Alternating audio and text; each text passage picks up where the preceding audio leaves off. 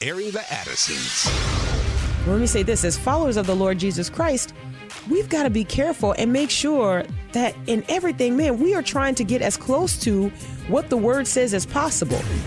And we got to understand that with that type of wickedness, man, you know, God does not wink at that. There's judgment. Promoting truth, wisdom, and empowerment. And you don't have shades of truth. You have truth or you have error. You have fact or you have fiction. And now we go into the thick of it. Uh oh. Uh oh. Airing Addison's. On American Family Radio, thank you so much for listening. I'm Miki. And I'm Will. And uh, Sherry B is actually not over in Studio CC. Richard is. Mm-hmm. Richard's like, oh, this is Studio CC. That's just what we call it. Is Yeah. this given? A, is this a problem? I think, yeah. It'll be fine though. Let's go. You? Yeah, yeah. I'm sure. Look at what I just did. Yeah, yeah. All right, there we go. Yeah. We're yes. good. Okay, Yeah, we'll see. that's Well, it. I'm sorry if I if I did. It's always me. You just didn't have those um nice cheeks. Oh wow. Yeah. They hit up against the microphone and you know. Oh, how many times are you gonna call me fat on the air? Ah, How many you times? That's exactly what you did. I mean, you've done it Man, before. I cannot win. And every husband. I'm trying to be nice and it. like sweet. This is this and is it just don't work for me, man. I listen. don't know. Love keeps no record of wrong, but wives do. but wives love, right? Yes. So- I'm having a problem with this. it really. Can I just say it really is my. you smile when you speak, so it's like look, look, I'm trying. Okay, it's not working. um, I really am. It's the. We're gonna get you an old school mic. I, that's what I need. That's what. Yeah. See, now you gonna look. Don't do it.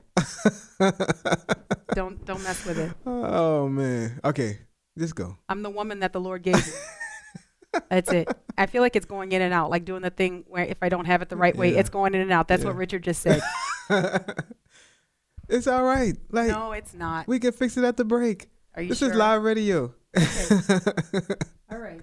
now it's like not facing your face. Okay. How's that? There we go. Is that better? we just go with it. Now we're now we're good. Are we not going in and out anymore? Not in and out, but we're gonna fix it. Don't Okay. worry about it. All right, that's fine. Um, You sound like a stewardess now. Like, oh man, greeting everyone. can I tell you? So on Friday, this is awful. I hate this headset. I'm gonna file a complaint. Come on, man. Um, I hate this headset. Look, on Friday I came in and I was wearing a visor, yeah. and uh, Devin Devin said that I looked like I was ready to conduct a fitness class with this headset on and the visor. And I said, unless they're doing it at Chick Fil A, no.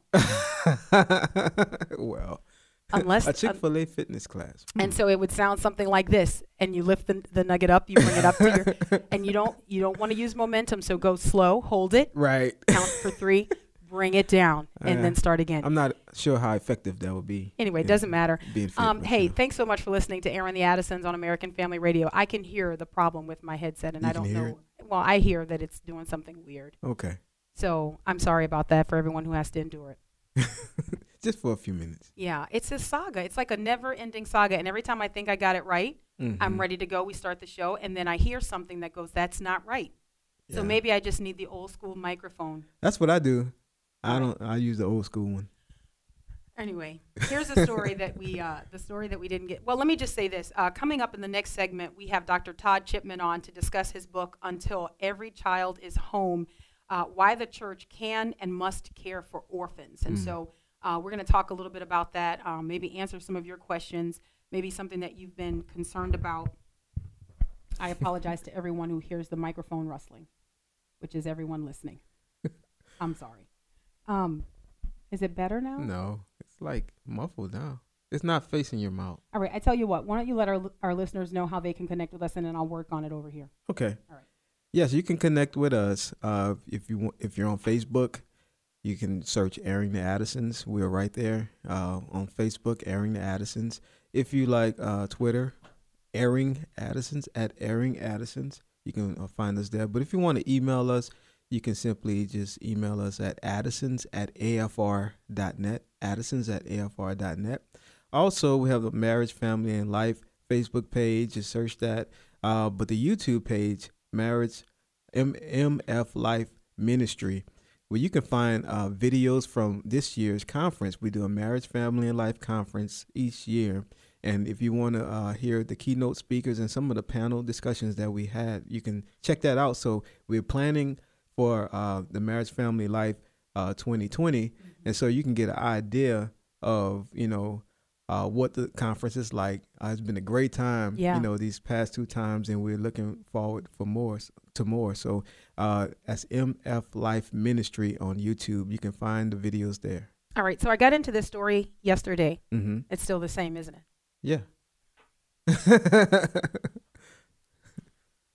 I got into this story yesterday. Mm-hmm. I hate the way this sounds, and uh, I didn't finish it. So I'm just gonna, I'm just gonna, we're gonna work with it, work okay. through it. Maybe an engineer will come here and show me once and for all what I'm doing that's wrong. Yeah. And then we'll get it fixed. So HUD Secretary Ben Carson came under attack last week because he said that men are men and women are women. And here mm. is the mm. point that ultimately I was trying to make before we went to the break, yes. and um, and which I learned later that there may have been a misunderstanding about the point that I was trying to make. Yes. About what I believe are moles, people who don't belong in the Trump administration, who are working for the federal government, who are still undermining this president's agenda.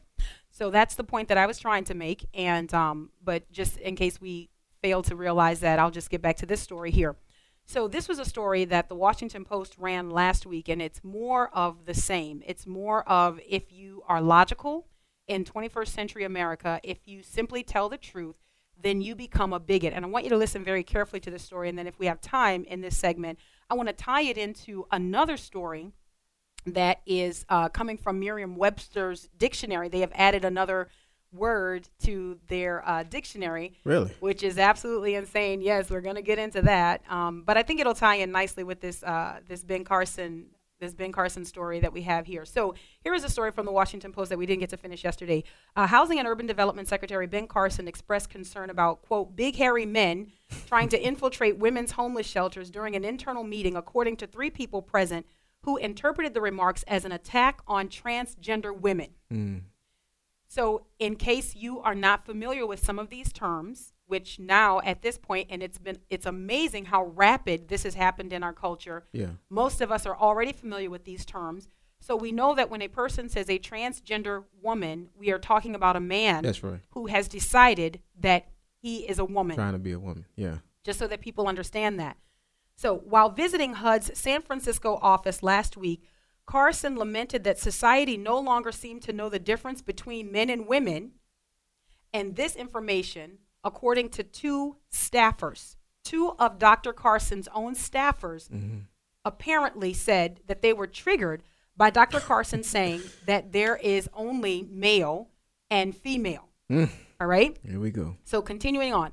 Uh, Carson's m- remarks visibly shocked and upset many of the roughly 50 HUD staffers who attended this meeting last week uh, and prompted at least one woman to walk out in protest.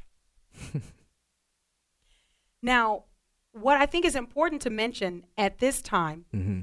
is that when Dr. Carson's team was asked to respond to these allegations mm-hmm. that you know he had been insensitive to transgender people and things like that, um, there was a senior official who released a statement that said the following quote the secretary does not use derogatory language to refer to transgendered individuals. Any reporting uh, to the contrary is false.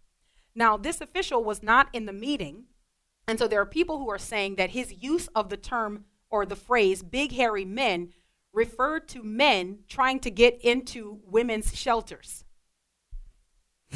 That's so his comments stand. Right. Okay. So his comments stand. Do you see that? Yeah. I mean, like if if you are talking about a man who says he's a woman mm-hmm. trying to get into women's homeless shelters, right. you're still talking about a man, a man, trying to get into women's homeless shelters. Yes. And the thing that's crazy to me about this is that there was a representative from uh, the National Center for Transgender Equality. Did you know there was such a thing? No. The National Center for Transgender Equality who said the following quote it's gravely insulting to have the specter of violence from here's another term that you'll have to familiarize yourself with cisgender men used to restrict the rights of transgender people who are ordinarily the victims of that violence. Now hang on for just one second. Let's discuss this. Mm-hmm. So you've got an individual from an organization Mm-hmm. called the National Center for Transgender Equality Okay. who are saying that men, Mm. men, men. Mm-hmm. Now, this term cisgender, we should not use. We should not use. We are forced to use these terms Cisgender. because they have been thrusted upon us, right? We are Yeah. forced to use these terms. We should not use I'm these not terms using them. Because there are only men and there are only women. Yeah, let's keep Do you it simple. understand? So if you start saying things like, well, I'm a cisgender man, then you are given into the culture. You, you actually lose your prophetic voice. You lose your ability to speak truth when you start saying things like this. So cisgender man is is a, a man. man. Is a man. what's the cisgender? What is Well, that's the term that you need to use if you give in to talking about transgender. even came from? Okay. So, so well, because you've got to create terms that's so crazy. to accommodate what is foolishness. And I'm, I'm, you know, I'm not trying to be crazy here. I'm a simple man. It's a man and then You- there's you- a you- woman. that's going to be your description. A- you won't use cisgender, but right. you'll use I'm simple. a simple man. Man and woman. You know what I I- mean, that's not. I, I just I just thought about Kroger's brand of uh, organic foods. it's called Simple Truth. hey, that too. That Here's- works as well. Here is the simple truth. There is male and there is female. And my encouragement, like when I when I read this story, I think about the way that Christians are struggling to really just maintain their fidelity to scripture. Mm. The apostle Paul warned us in Second Corinthians that we can't do anything against the truth, only for it. Mm-hmm. So when we start using pronouns and when we start using terms that our culture, by the way, is just making up on the fly, Right. they're just making it up as they go along, then we are actually finding ourselves in a position where we're doing something against the truth. Yeah. We're working against the truth. Now, you know, when pressed on this, whether or not Dr. Carson, um, you know, promoted or was in favor of, you know, special rights for transgender individuals, he said, no, you know, we believe in equal rights for individuals, but not special rights. Right. But that's not enough. because what does this protected class of individuals really want? They want special rights. Right. They want special accommodations, and that's what this has always been about. You know, it was interesting to me in this story that there was one individual who stood up in the meeting and said um, that the sentiment expressed that the sentiment that was conveyed um, made others in this meeting feel uncomfortable. You're making other people feel uncomfortable. And what was it that Dr. Carson was saying? That men are men and women are women. Mm-hmm. He went on in, in these remarks and he said, You know, I remember a time where it was just a matter of fact. I remember a time where we just had male and female. Mm-hmm. Now, keep in mind, this simple statement that Dr. Carson made triggered his staffers. Yeah, he sounds like a simple man too. exactly. I mean, I think I know he's brilliant, but still. look. One of mean- the staffers who was in the meeting said that Dr. Uh, Dr. Carson's tone communicated the feeling of how crazy is it that we no longer have just male and female. Yeah. How crazy is it that we no longer have just male and I wish I would female? have heard that. Now, let me add to this conversation here before we hit the break. Merriam Webster has added a term to its dictionary, and the term is the pronoun they. Merriam Webster recently added about 530 new words to its dictionary. Okay. We've seen this happen before. Um, they will add words like ginormous, right? And what we know about the way Merriam Webster's dictionary adds words is that those words are added based on their popular use. Mm. So it's almost that it works from the ground up to get into the dictionary, right? Right, right. And if you've ever studied um, dictionary definitions, you've ever studied the etymology of words to understand where those words come from and their original use and all of that, you understand that words and terms and how they're used change over time. Well, they has been added to Merriam Webster, and the definition is that they can be used to refer to a single person whose gender identity is non binary. Wow. In Wow. other words, they is a pronoun used for a person who says they are neither male nor female. Guys, biblically speaking, there is no such thing. There's only male or female. That's right. All right, we got to grab the break. Airing the Addisons on American Family Radio. We'll be right back.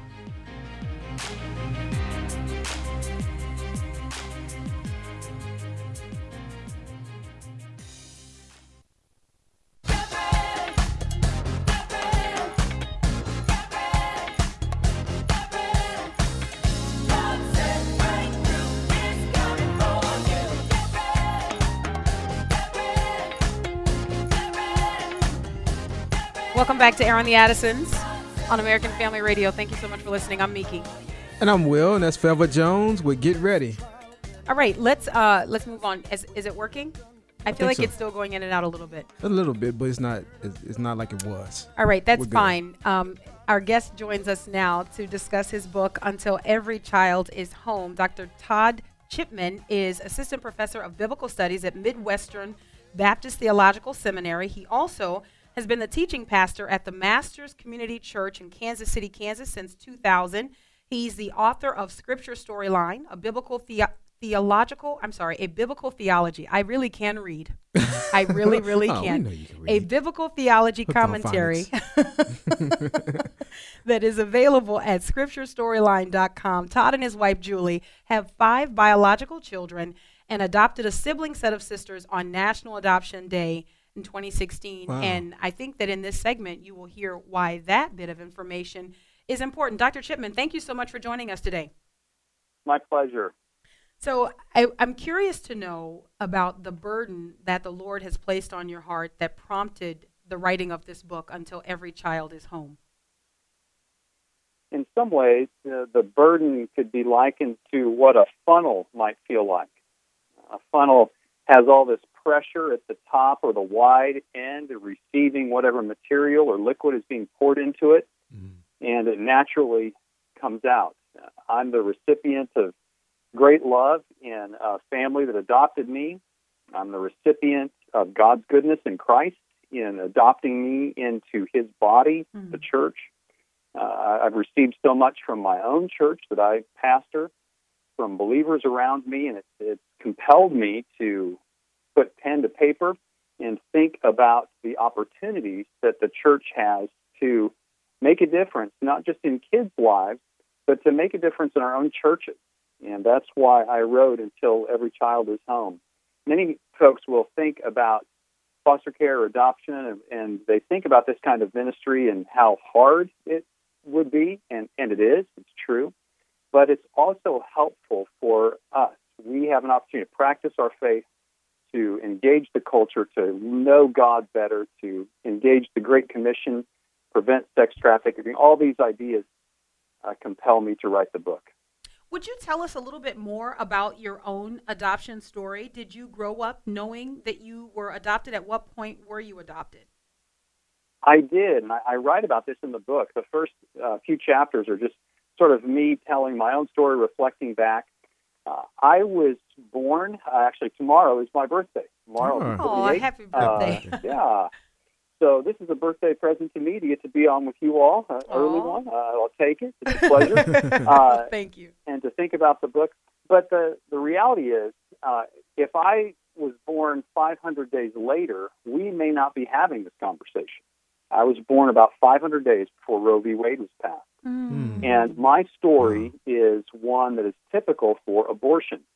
My biological mother and father met at a party uh, sometime January, February 1971. Uh, it was a, a one time encounter. There's no record that my biological father knows that I exist. Uh, he evidently was never told. There's truly just a, a one time encounter. My biological mother found out that she was expecting, and her parents uh, kicked her out of the home. They, they would not have it uh, harsh family uh, situation, and she boarded with a family uh, in in Omaha, Nebraska, and uh, a physician actually. She did lighthouse work and helped with their children until I was born, and that's that's all I know. But uh, uh, and I don't really know that except for a two-page letter from Nebraska Children's Home, but I'm trusting it, so it's all good. Uh, but one of my earliest memories is my parents, who adopted me. Mm-hmm. Uh, they sat down with my older sister and I, who's also adopted. We're not biological siblings, but, but true siblings in adoption, uh, and told us that we were adopted. They just explained that they were not able to have children at a hospital in a normal way, and that they chose us, and they wanted us in their family. And you know, Will and Miki, sometimes this is a very hard conversation for kids. It's, it's a tough conversation for parents to have with those kids. Yeah. But many children really suffer uh, trauma from just finding out that information. But for me, that was not the case. Mhm. It was it just seemed normal, and that's God's grace upon me. Yes. Uh, it just it just seemed like no big deal. In fact, I I would forget that I was adopted unless the conversation came up, Mm. Man. and then I would I would oh yes I can chime in here. I have something to say. Uh, so it was uh, just a natural situation. When I met my wife, we were students uh, at the University of Nebraska, and and uh, she's a Christian, and, and she had experiences of seeing folks who had fostered and adopted and positive experiences. I told her I was adopted, and just in that sort of get to know you phase of a relationship, uh, and I just shared this information, and, and we thought maybe someday we could do that. You know, we're we're kids. Well, uh, the story progresses, uh, and this is the first part of my book. I just kind of tell our story. Uh, my wife and I had five biological biological children, and weren't really thinking at all about expanding our family through foster care or adoption. But when our oldest went away to college, we had an open room, Mhm. and for the first time, we began to pray and think about opportunities before us. And the Lord uh, opened our eyes to the need of kids who are in the foster care system in the United States whose parental rights are severed. And that was the beginning of our work to adopt kids. So let, let me ask you this, Dr. Chipman, and, and this is, you know, we we ask just really real questions, right? And so if I ask a question that you feel like maybe is, is just too personal, you can just tell me. But I'm curious to know because I think that there are families like our own. So we've got five biological kids, and there have been times that Will and I have talked about adoption and we have talked about fostering. But there is also this concern that you have when you don't know the situation that the kid you would foster or that you would adopt is coming out of. And let's say you don't get um, a newborn baby, maybe you get a kid who has maybe experienced some type of trauma, which is usually the case, maybe not always. There is a concern that you might introduce into your existing family structure something that you may have no control over. Is this is this a right concern or is this a selfish concern? No, I think it's it's a right concern, and if if we're truly concerned about that, then we'll go and get information and begin thinking about what the Lord might have us to do with that information. Mm-hmm. And that, Miki, is a great question, and I think it, it just fits well with your listeners who are who are chiming in here and thinking about what God had them to do. My wife and I actually thought about that scenario. Again, we had considered even before we were married, hey, someday we might be able to adopt. We have a house full of kids on our own. Our oldest leaves, and, and along the way, we had thought a few times about what it might be like to foster adopt.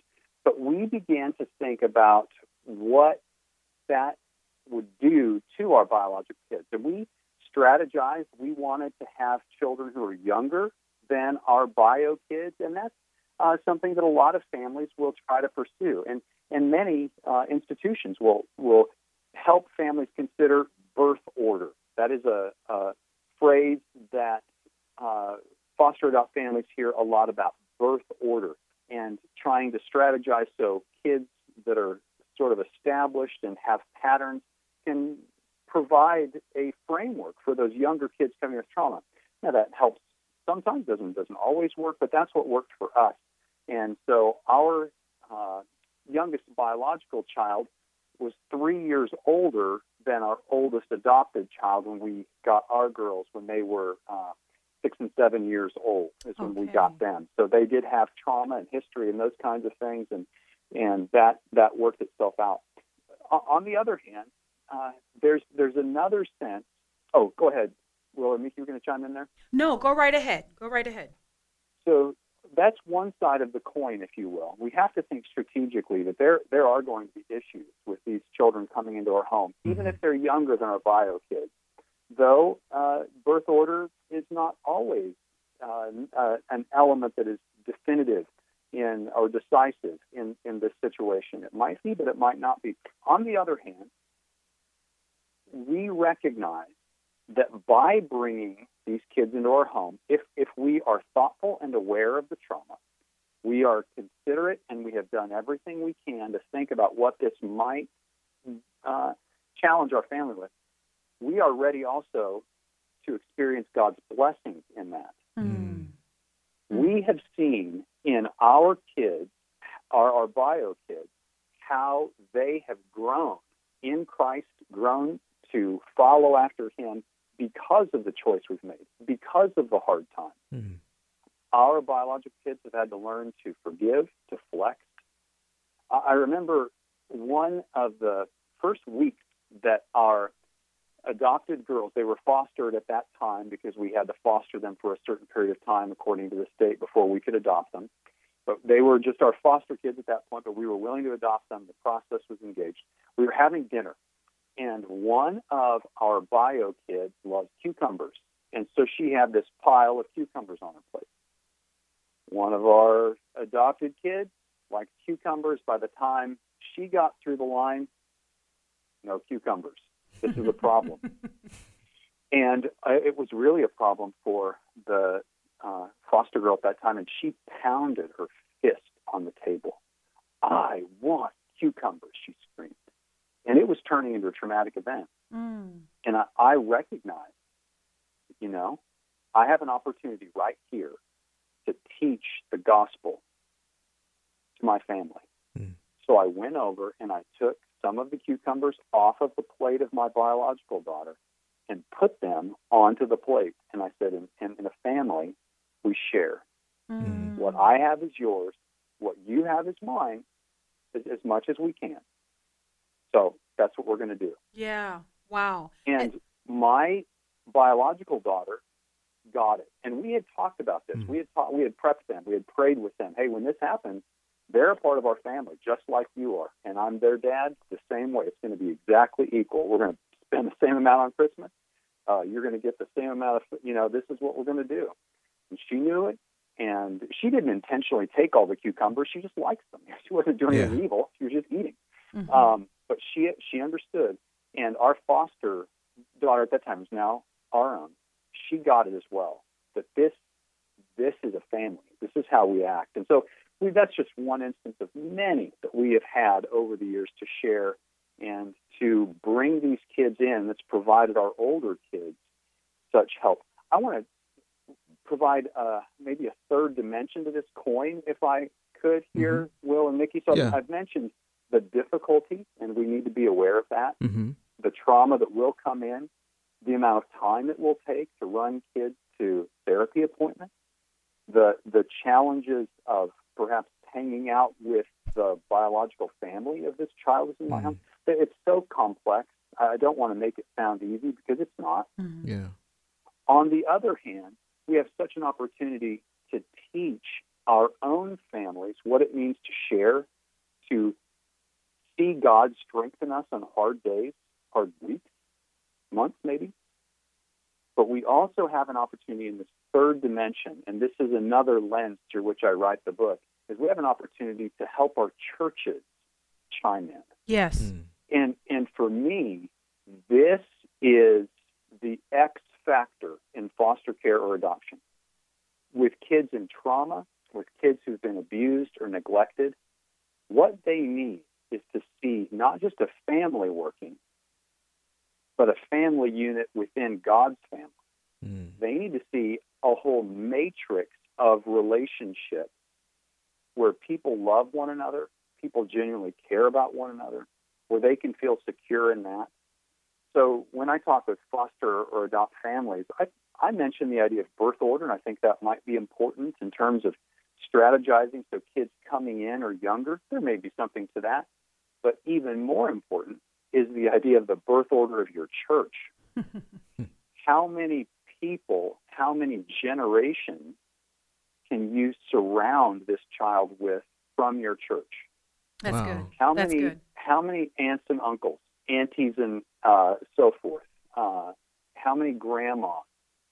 Yeah, no, that's How really many- good because I I think um, even if it's not an adoptive or a fostering situation, I think that um, intergenerational blessings are so important to the church, and and I think that's an excellent point that you raise. I want to stay here though, and talking about the church. If I could just interject in with with this question, you also say or suggest that um, adoption and fostering can heal maybe some cultural and, and ethnic divides within the context of the church. How so?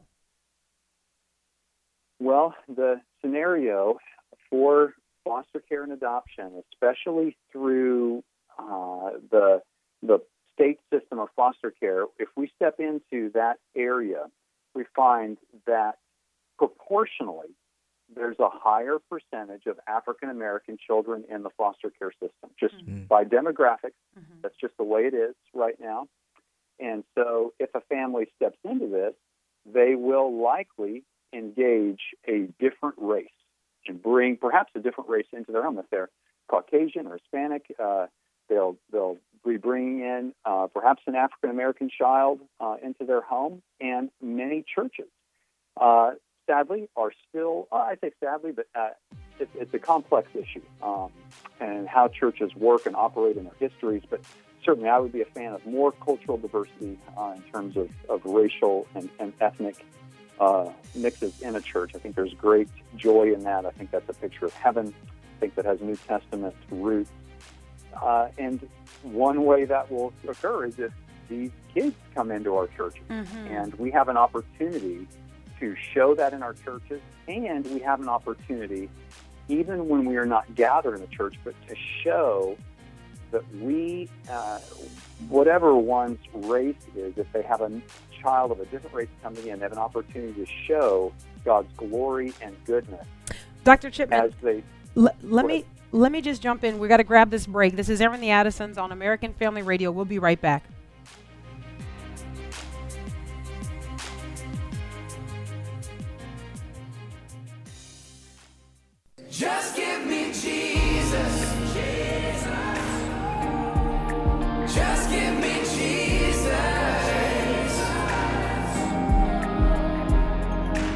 Back to Airing the Addisons on American Family Radio. Thank you so much for listening. I'm Meeke.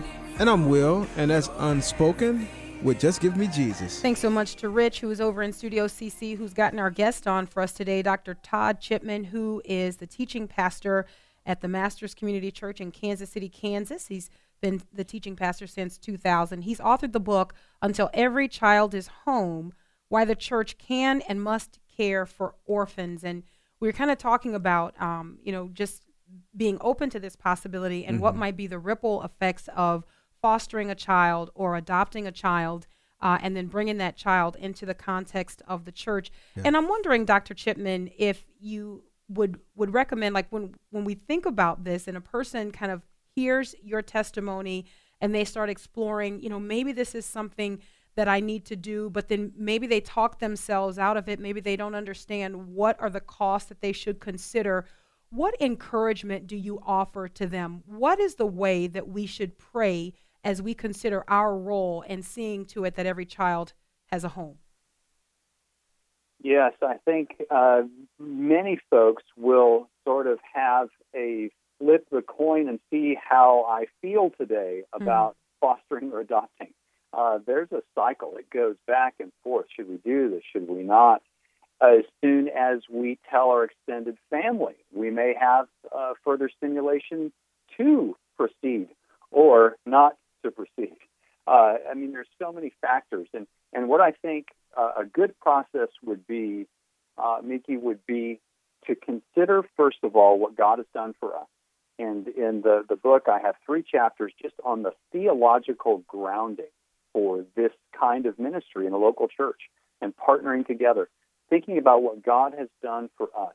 In fact, in, in Deuteronomy 24, at the end of the chapter, one of these chapters in the Old Testament where God gives uh, laws that Israel was not to thresh all the grain in the field, but to leave some on the edges so that widows and orphans could have something to sustain them.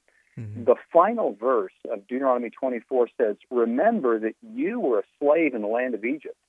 Therefore, I am commanding you to do this. Mm-hmm. It's God's way of saying, remember what I did for you. Yes. You, you would have no land, yeah. let alone grain, if I didn't rescue you. Mm. And this is the reality for us that what God has done for us, He intends us to pass along. I mentioned earlier, if your listeners caught the beginning of our interview, that sometimes I feel like a funnel. God has given us so much, and we can pour out, and this is one way. So, keeping that perspective in mind of what God has done for you. Second, talking with folks. I mentioned just jokingly about extended family or maybe neighbors or folks who may say, yes, do it, or others with shock say, no. I've talked to many people who have been praying about this. They've spoken with me, and then they speak with uh, maybe extended family, and they feel shut down. I shouldn't do this. Sometimes, sadly, folks will go to church leaders and be discouraged. I, I shouldn't be doing that. Uh, and church leaders will be wise, I'm sure, in their counsel, but, but go to church leaders and think with them about what this would mean. And uh, take them a copy of, of my book and talk strategy, how this can be good for a church. It can help us with the Great Commission. Again, we were talking about racial issues earlier. It can give us greater racial sensitivity. Mm-hmm. Uh, it, it can help us in other cultural ways, even preventing human trafficking, which is a whole section in my book, and um, perhaps the saddest section of all. So, thinking about what God has done for us, thinking about opportunities with our churches, and thinking about the cultural witness that we can have will help uh, uh, your, your listeners to think this through further. Well, Dr. Chipman, thank you so much. I appreciate you joining us today. Would you let our listeners know where they can pick up a copy of your book? In fact, what I'm going to do is I'm going to open the phone lines. And if there is someone listening who has been praying about adoption and really thinking about fostering, and you've wanted more information, Dr. Chipman's book might be a great place for you to start. So let me open the phone lines. The first caller through um, will get a copy of the book. It's 888 589 8840. 888 589 8840. And if you're the very first caller and Richard gets your call, then you'll get a copy of Until Every Child is Home. But for everybody else whose heart is stirring, Dr. Chipman, where can they pick up a copy of the book? They can get it at a local bookstore. It's widely available, Amazon or other outlets. Uh, Barnes and Noble carries it. Local bookstore. If they don't have it, they can order it. Have it to you in just a couple of days. Mm, very good, Dr. Chipman. Thank you so much for joining us today. We appreciate it. My pleasure. God Thank bless you so much. So, so you know, I was thinking about this, and I was I was recalling um, a few years back. You might remember this, Wil, mm-hmm. where our kid was in uh, preschool, and there yes. was oh my goodness, there was this um, there was a kid mm-hmm. whose um, family didn't want him. Yeah, and it's amazing because you find yourself in situations like that, and you don't even think through it a whole whole lot. Mm-hmm. You just are like, a kid needs a home. Right. And so we were gearing up to take him. Yeah. yeah. I, I, receive him, not take him. I mean, yeah. I get, you got to make sure good, you get it all right, you know? and so you and I were talking about it and we were praying about it and, and we just felt like, man, yeah, we could do this. We can do this. You know, we can do this. And so, um, so the next day we go back to the school because it was one of those one of those situations where it's like you know this kid needs a home and and people were talking about it and I learned about it one day as I was picking up um, at the time Mariah, Mhm. and um, she was little in preschool, and and and so I came home and I talked to you about it, and and the next day I was like, you got to come and meet this kid. I think I think I think we're going to take him home, and uh, and it turns out that there was some uh, extended family that said no, they're going to take him, which is the best. Yeah, I have that's I, my understanding is that it's the best, but it was disappointing Yeah. because there is something amazing that happens when you start thinking about fostering a kid or Mhm. adopting a kid your heart and anybody who's done this or thought about doing it and there's a kid right your heart gets knit to that kid Mhm. like you you almost feel like that's your child so like Mhm. in my mind i was like this is our son like this is our son you know and and anyway and it, and it didn't work out but it's something that you and i have prayed about and it's something that we've talked about that Yeah. um, we're open to the Lord doing. And and I wonder why this is such an issue in the church. You know, we have known people who feel like they could just never love a child that was not biologically theirs. And I wonder if it has to do with not having a full understanding of what it is to be adopted into the family of God. Yeah, I think so, and I think it, it's some of the fears that were even brought up in your first question about not knowing maybe what they're getting into, like for as history wise, or what they're coming out, you know, and inserting that, especially if they already have families, um, as far as other siblings, like other children, Yes. uh, that, that could be something that that will cause a lot of hesitation. yeah, and I think and I think as Dr. Chipman pointed out, that is a right concern. Yeah. All right, let's do this. Let's look at a then and now kind of a let's have a then and now moment here because this is an interesting clip that you came across of uh, Dr. Tony Evans, And it's really interesting because, as people know, uh, Dr. Tony Evans is the father of Priscilla Shirer, who teaches women across the country, and she's written several different Bible studies and devotionals and things like that.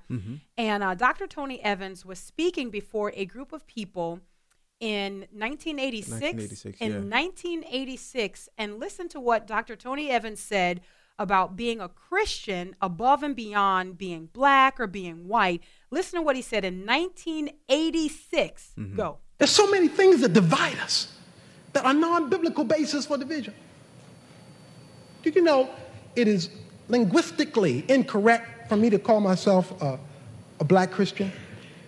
I- I- And it's linguistically incorrect for you to call yourself a white Christian. You, you know why that is true? Because then black becomes an adjective and white becomes an adjective, and it's the job of the adjective to modify the noun. So if Christian is a noun and black and white is the adjective, the noun must conform to what the adjective says it is. So the Christian must look white or look black because the role of the noun is to receive the definition of the adjective so that the noun looks like what the adjective says it ought to be. You can't do that in the faith.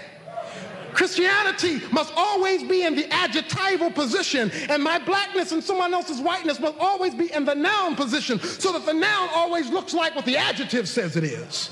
So that my humanity must always be controlled by my Christianity.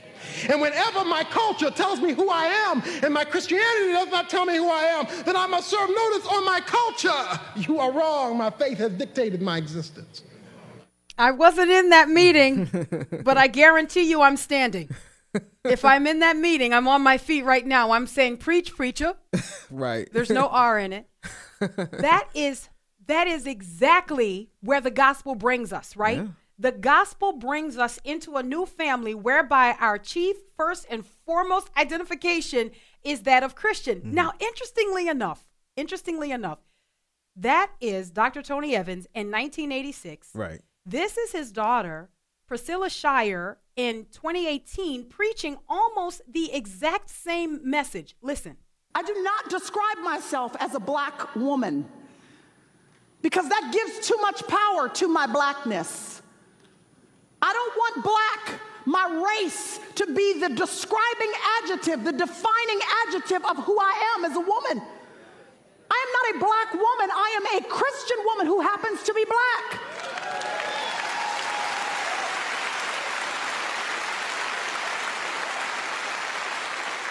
The job of your adjective to describe the noun of who you are. And if there's going to be an adjective describing me, it is not going to be my race. It is going to be that I am a woman who believes in every single thing that my word, that my God has declared to be true. And I will stand firmly on the promises of His word because I will be girded in truth.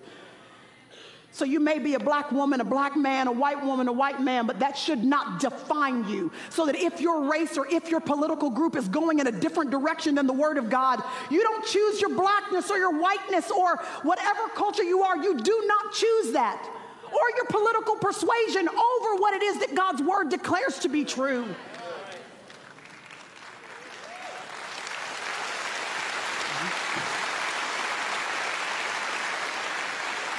I hate to tell you this, but God doesn't ride the backs of donkeys or elephants. He did not come to take sides, He came to take over. Oh my goodness. I'm standing up here too. I'm standing, I'm, I'm on my feet here too, right? yeah. But can I point out to you a stark difference between 1986 and mm. 2018? And I'm going to I'm going to show you the difference in a clip here in just a second, but I want to set it up. In 2018, this video clip went viral. It went viral with millions of views and it was shared over and over and over again. And whenever a video goes viral and whenever a video gets shared over and over again, what people are saying is that this is speaking for me or to me. Mm-hmm. When you share a video, you are saying this video Right. is speaking for me or to me. So the video is saying something that you have wanted to say, but they capture it succinctly and perfectly.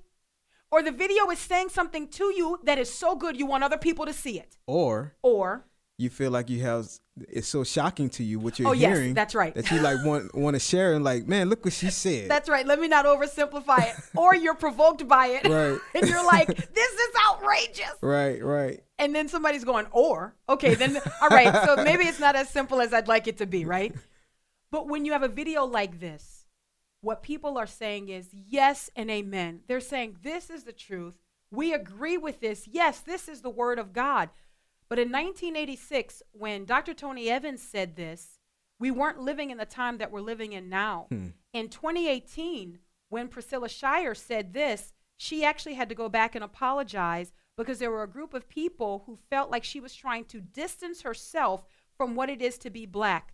So she went on an interview with Erica Campbell, gospel singer, radio host, and listen, this was the result. Well, let me just first of all start with the with what needs to be said, and that is that I am extraordinarily proud to be an African American woman. I, am a black woman through and through. The individuality, the uniqueness, the experiences, and the expressions that are ours as a culture and as a black church culture. That's my privilege and my pride to be a part of that community. I would never distance myself or divorce myself from being a black woman. I am. Now, that being said, in the context of the message that I was teaching, which was an a nearly hour long message on the armor of God, mm-hmm. I was on the first piece of armor in Ephesians chapter 6 that talks about girding yourself with truth. Yes. And my encouragement and challenge to the, the local church, by the way, I was just speaking to a local church of people that know me. They've known me for years, so they know I'm straight up black mm-hmm. and, and value my blackness. So Now, let me just jump in here and say, just in the interest of time, we seem to always run out of time. I actually communicated with Priscilla Shirer regarding this this video because she got a lot of flack, and in fact, she got flack from all sides. Right? There are people who mm-hmm. said, "Why did you say that you are Christian over being black? You're denying your quote unquote blackness." Then there are people who said, "Why did you apologize? What you said was good enough. Let the chips fall where they where they may." Mm-hmm. And I communicated with her via Twitter message about this because I was so grieved that she felt she needed to come back and apologize. And what she said was that she was not apologizing for what she said. Mm-hmm. She was apologizing that so many people misunderstood what she said and that it offended people. Right. But let me point out the larger problem. Within the context of the church, there were people who were offended. there are so many things that we put above our distinction of Christian. There are so many things that we put above our highest calling and our chief identity that is Christian that whenever those things get jabbed at, whenever those things get knocked from their pedestal, people begin to sound alarms. Hmm. And you can always tell what is most precious to people because when you start to nick at it, right? When you, mm-hmm. that's what starts flying. Right. It's amazing how far we have fallen in the context of the church from 1986 to 2018. All right, we're out of time. Until tomorrow, Lord willing. God bless.